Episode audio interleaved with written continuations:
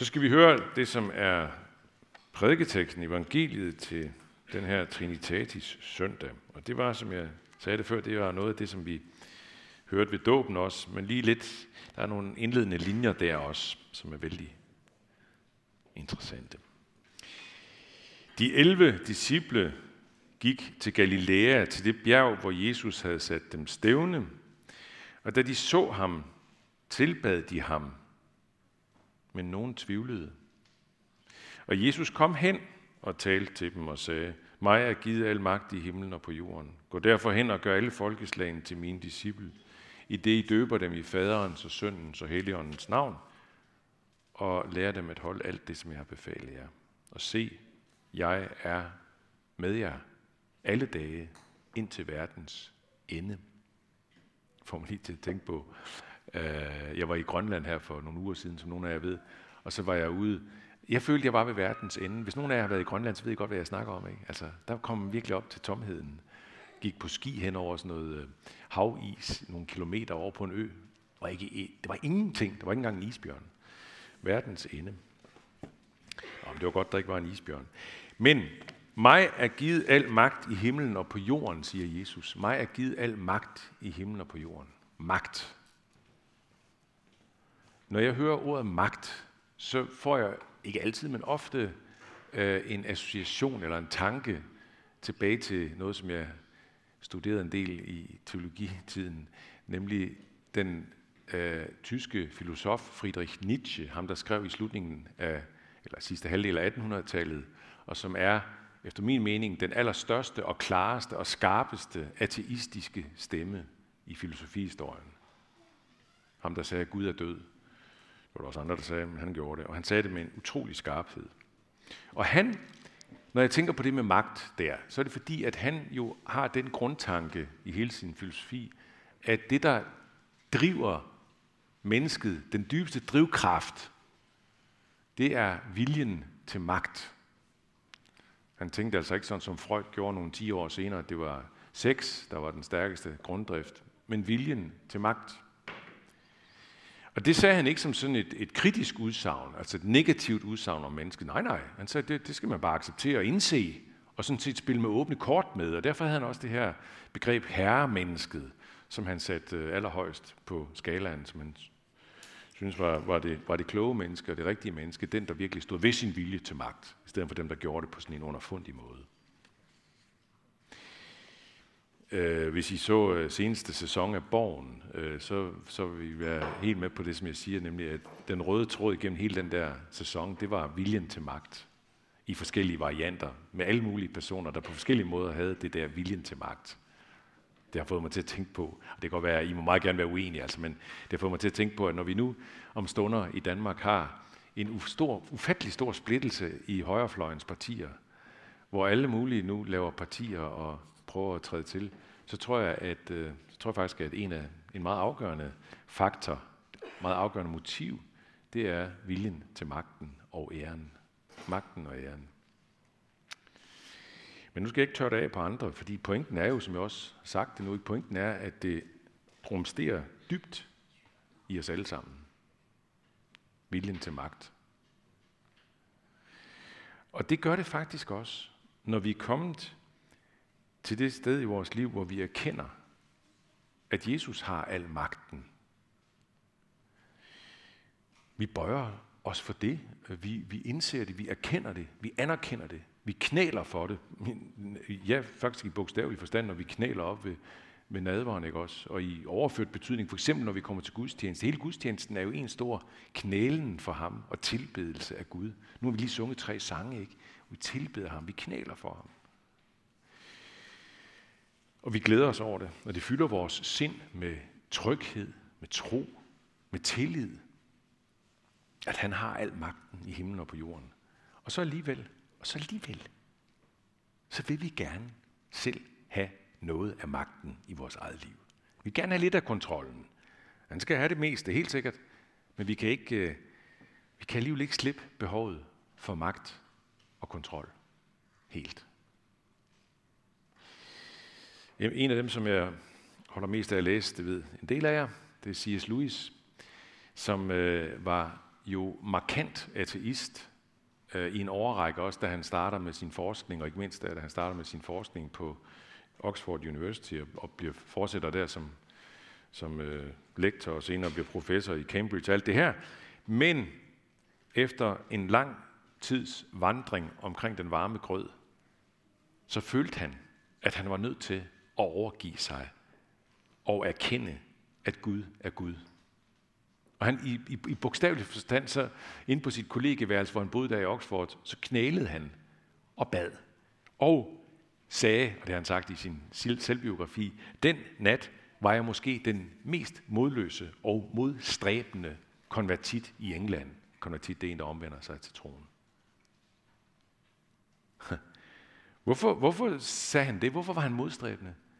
Blandt andet, fordi han vidste, at hvis han overgav sig til Gud, så overgav han sig til almagten. Den, der har al magten i himlen og på jorden. Og så var han ude af kontrol. Så vidste han, at alt kunne ske.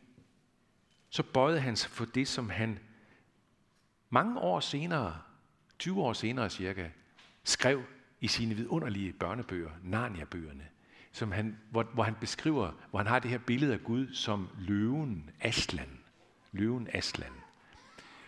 Og øh, i, i den her første bog, Løven, Heksen og Garderobeskabet, der er det jo, at herr Bæver, der var, altså dyrene kunne også tale der i Narnia, og der kom fire børn ind fra, fra denne verden, og så ind i Narnia, og så møder de herr Bæver.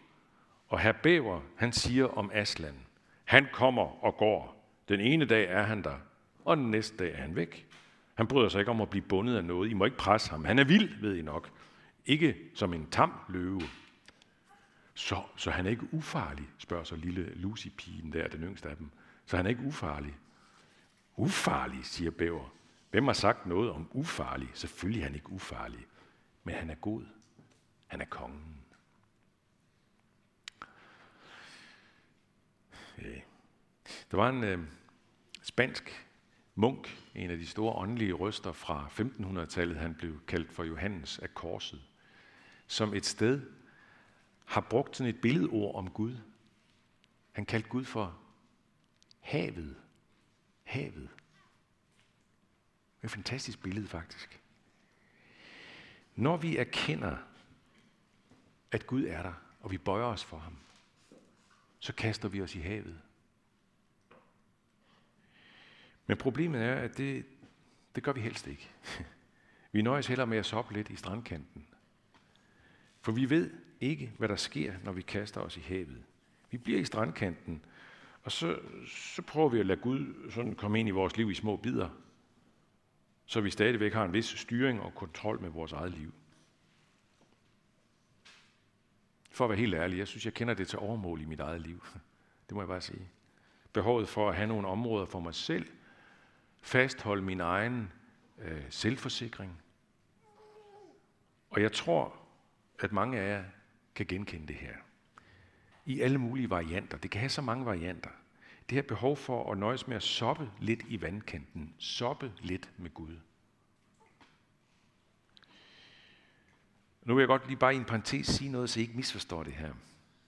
Det handler ikke om, det med at kaste sig ud i havet, det handler ikke om, at nu er jeg ved at sige, at vi skal droppe, vi skal simpelthen droppe alle planer. Vi skal droppe øh, arbejde, studium, hus, hjem, indtægt osv., så skal vi bare se, hvad der sker fra dag til dag. Vi skal ligesom bare overlade det hele til Gud på den måde der.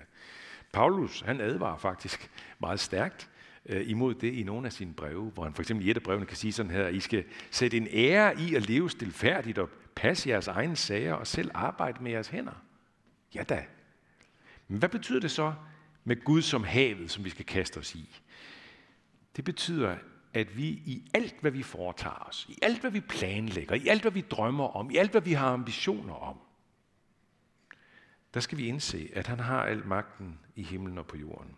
Vi har ikke magten. Vi har ikke kontrollen. Vi ved ikke, hvad der sker i morgen. Selvom kalenderen er fuld i morgen og de næste to uger, måske de næste to år. Vi har planerne der. Og det er helt okay. Det er helt okay. Gud har skabt os med hovedet og med hjertet til både at planlægge og drømme. Men Jesus har al magten i himlen og på jorden. Og det får mig til at tænke på I ved sikkert nogen af jer godt, det der Søren Kierkegaard, han har det her udtryk med at gå ud på de 70.000 fagne vand. Prøv at se, nu skal I se et citat af Søren Kierkegaard, hvor han siger noget, der rammer lige midt på skiven i det her, som jeg siger nu. Ikke?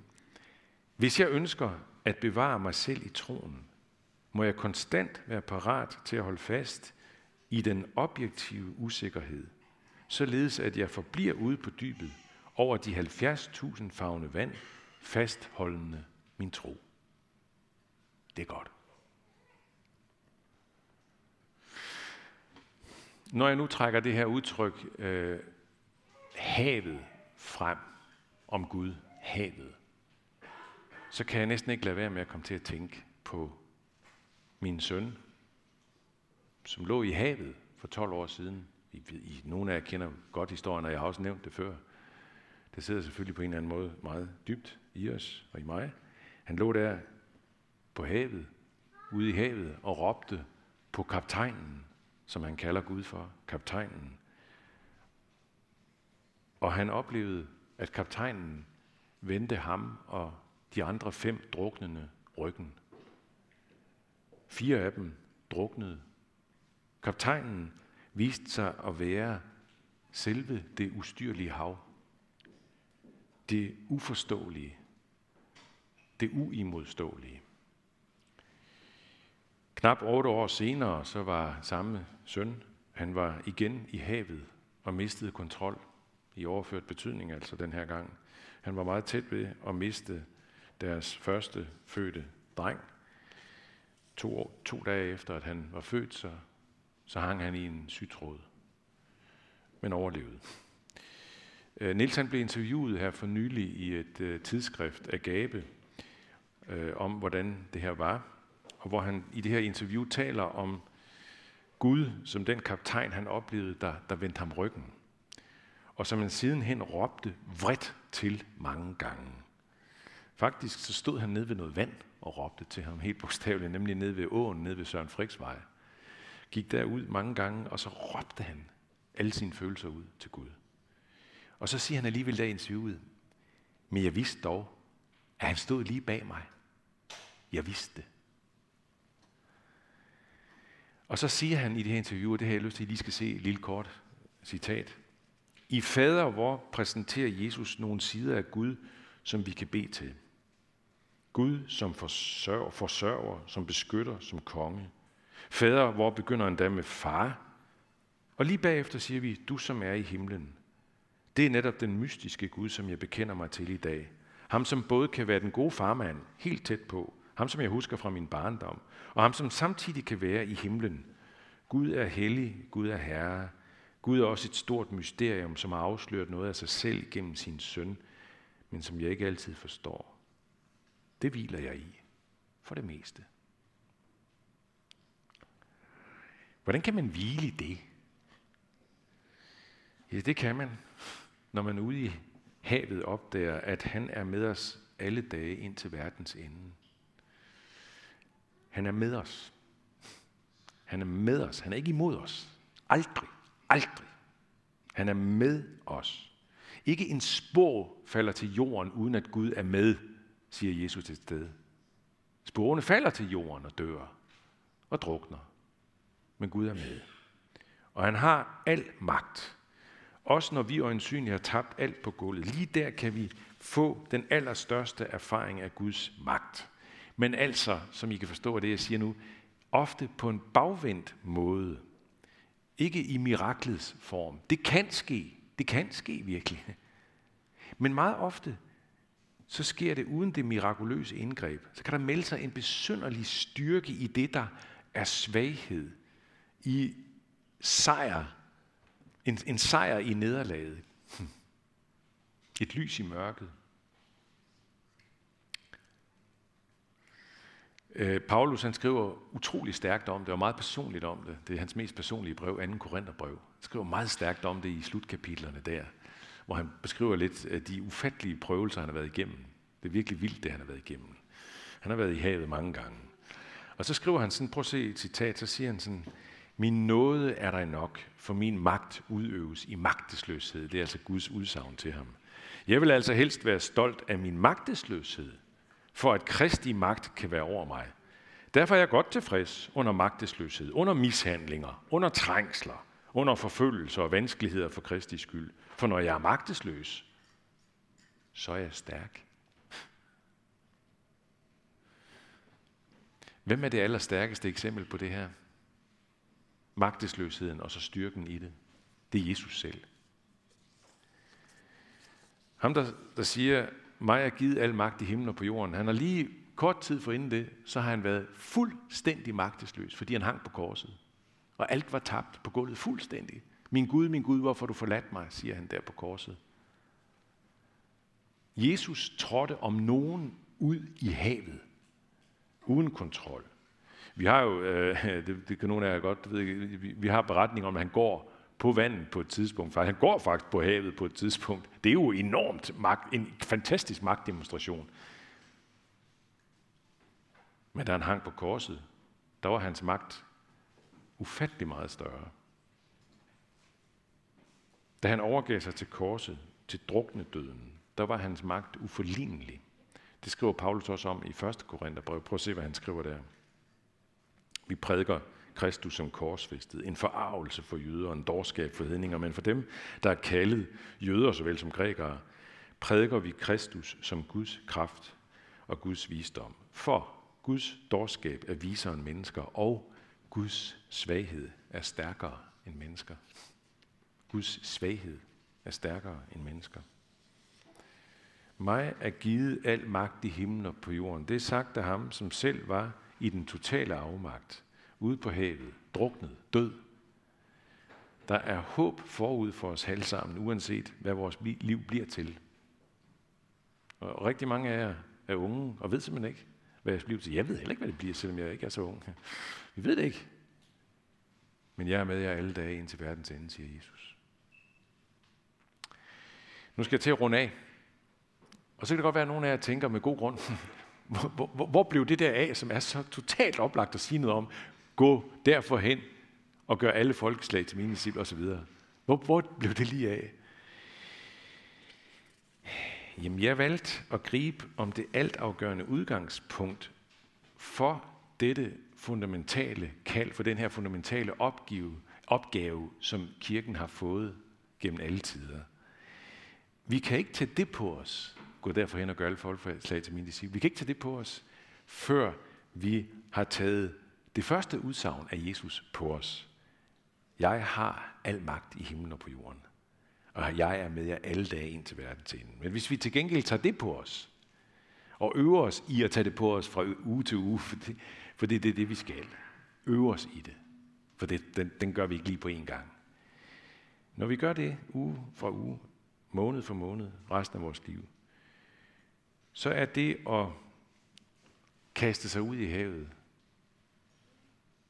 det er lettere. Det er bedre. Det er mere muligt for os. Og så kan det mest forunderlige ske. Så kan mennesker blive hans disciple i forlængelse af alt i vores liv. Ikke mindst faktisk vores nederlag og vores svagheder. Og det helt forunderlige, nu slutter jeg med den her, det helt forunderlige, det er, og også, jeg vil også sige meget fortrøstende, det er, at han giver endda plads til tvivlerne i discipleflokken. Jeg synes, det er så fascinerende, den der indledende sætning. De 11 disciple gik til Galilea, til det bjerg, hvor Jesus havde sat dem stævne, og da de så ham, åbenbart på lidt afstand, ikke, fordi der står senere, han kom hen til dem, da de så ham, tilbad de ham, men nogen tvivlede.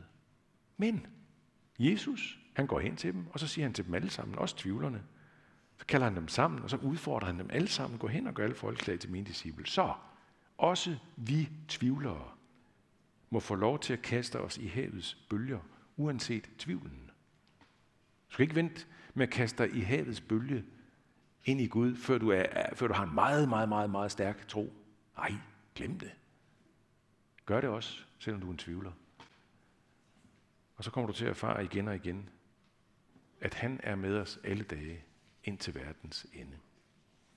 Og derfor siger vi igen i dag, lov, tak og evig ære være dig, vor Gud, Far, Søn og Helligånd, som var, er og bliver en sand treen i Gud, højlået fra første begyndelse, nu og i al evighed. Amen.